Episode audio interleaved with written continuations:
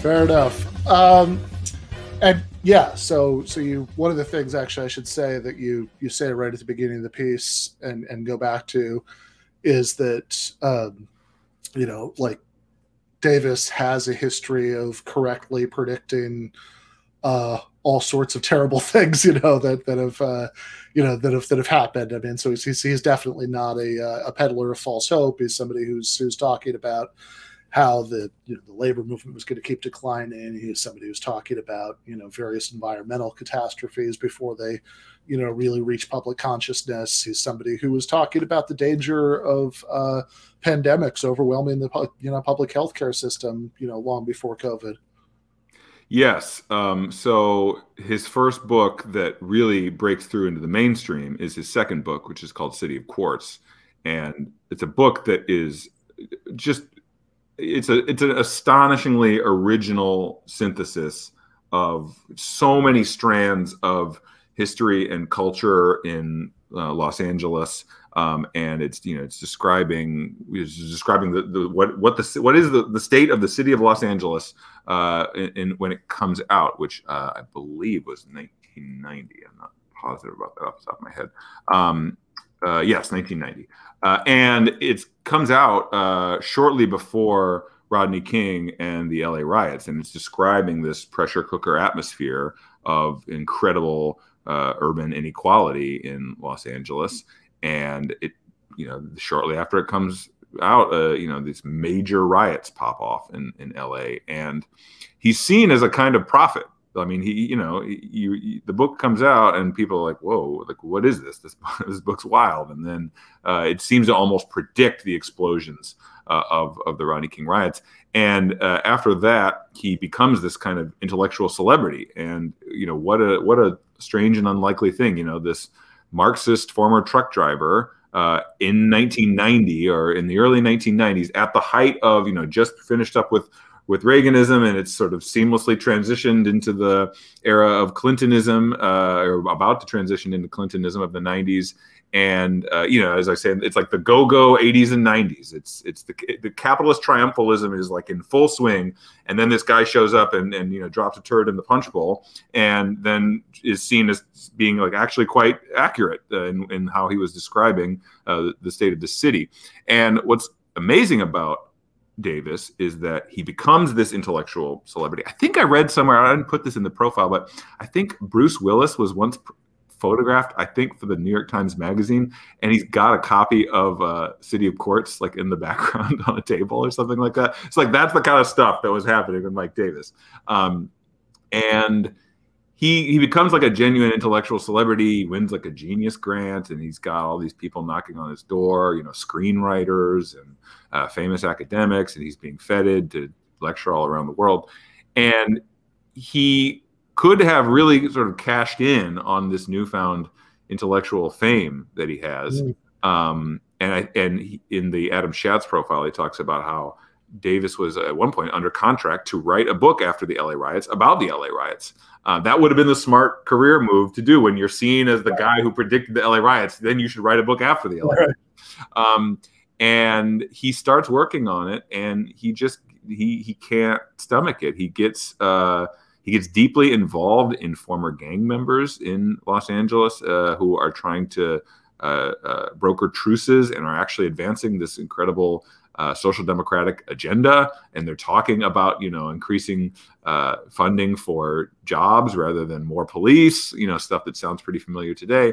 Uh, and uh, he decides that he just can't pull it off. It's too heartbreaking to deal with the reality of these uh, gang members' uh, lives in the form of a book treatment. and he never, you know, he never writes that book follow up, which to me says a lot about who he is and like his sort of it's almost like he thought that uh, writing that book would have just been too easy and like he didn't want to just cash in on his uh, intellectual fame. I mean, he he, he had a whole uh, interesting career where he's helping gang members broker truces, but he was less interested in cashing in to you know write a, a big book that would become a New York Times bestseller or something. Um, and and that's something that I deeply admire about him.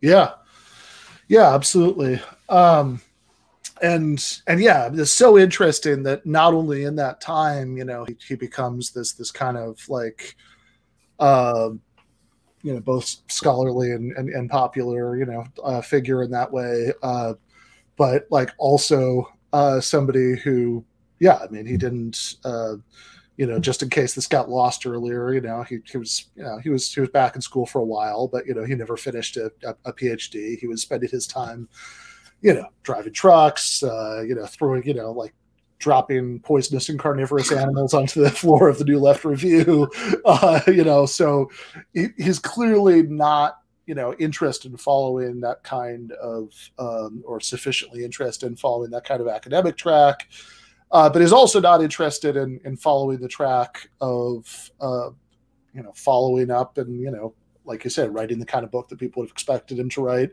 as as a follow up or you know sort of um, trying to capitalize on what he'd already done in a way that would have been kind of like rationally self-interested like you know like you know presumably if he has a book agent, you know, the kind of advice, you know, that agent yeah. giving him. No, uh, no, the, the agent is like, please, Mike, please write the book, please. We I need I need it, you need it, we all need it. Please write the book. And he's like, I don't think so. Yeah. So uh so so take us uh so take us into uh into the 90s. We talked about, you know, we talked about City of Quartz, you know, so what what does he uh what does he write after this? So the next book that he writes is also about Southern California, uh, but it is not the one that we that we thought he would write. You know, the follow up to the LA riots. It's called Ecology of Fear. It comes out in 1998, and another just astonishingly wild synthesis of a book. Not at all what you would would expect him to be writing given his history. And what's what's most uh, notable about this book, which is about the ecology of uh, Southern California, is uh, what uh, how you know he's written this first book, Prisoners of the American Dream, about the organized working class in America, which is probably not surprising for a Marxist historian, right? We're all concerned with this question of the state of the working class movement, and he looks at that movement, and he uh, and why, why do we pay attention to it? Because the organized working class is you know the most important agent of social change to bring about the world that we all want uh, so he looks at that and he finds that it's yeah, and, yeah, and, and, I, and I should say, by the way, I mean, I'm, I'm sure a lot of people watching or listening know this, but I mean, I think something that's always worth taking a second to emphasize, you know, when we talk about this, is that the the reason that uh, that socialists have traditionally looked to the working class, you know, as, as that agent of change, uh, isn't necessarily thinking that uh, that the working class is like the um, is is like the most oppressed or most morally deserving you know element of, of society uh, that's not it right? I mean at the time that marx is writing you know peasants you know sorry elements of the urban poor that aren't even in the working class are are are doing worse off you know? Like that's that's not the question. The question is being in a structural position uh, to uh, to shut down society you know because it all relies on its labor and having a collective interest in achieving the kind of better society that you know that, that we'd all want right? So that's that's why um you know that's why we're interested in that but then when he looks at this says okay but how you know like um that question of of structural power what kind of agency you know the uh, the working class it has that's not just like a fixed quantity forever you know like that's been affected by past defeats. That's been affected by the way capitalism has changed. Right. Yeah, all that's true. Um, and so he is not feeling particularly great about the prospect of organized labor to turn around anytime soon. He thinks it's important, of course, but he's he's, he's not forecasting a uh, you know turning the corner on the attacks on the labor movement, the decline in its power. And so what he does in 1988 with Ecology of Fear is identify this other second concern of his writing career, which is the first one was workers, and the second one is the weather.